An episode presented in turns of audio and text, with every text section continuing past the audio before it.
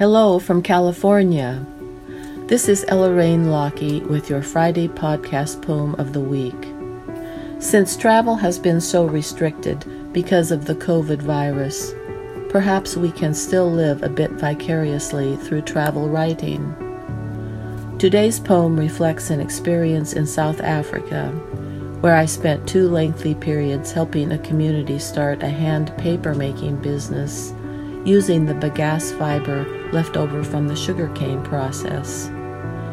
The poem is from my chapbook on international travel, titled Stroking David's Leg, published by Foothills Publishing, and can be ordered there. You're listening to the weekly poetry podcast with Ellaraine Lockie, powered by Chrysanthemum Chronicles. An act of kindness.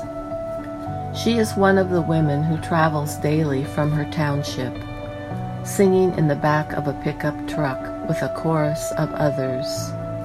Come to clean the rooms in my B&B bordering Kruger Park. She sees me walking a path parallel to the Crocodile River.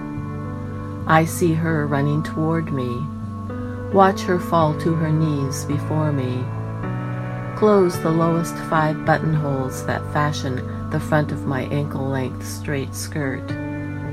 She says something in Swati, looks up at me as a lilac blue blossom drops from a jacaranda tree. And under the kindness of shade, she pats my calves. I can't interpret the words, but I can read her body language.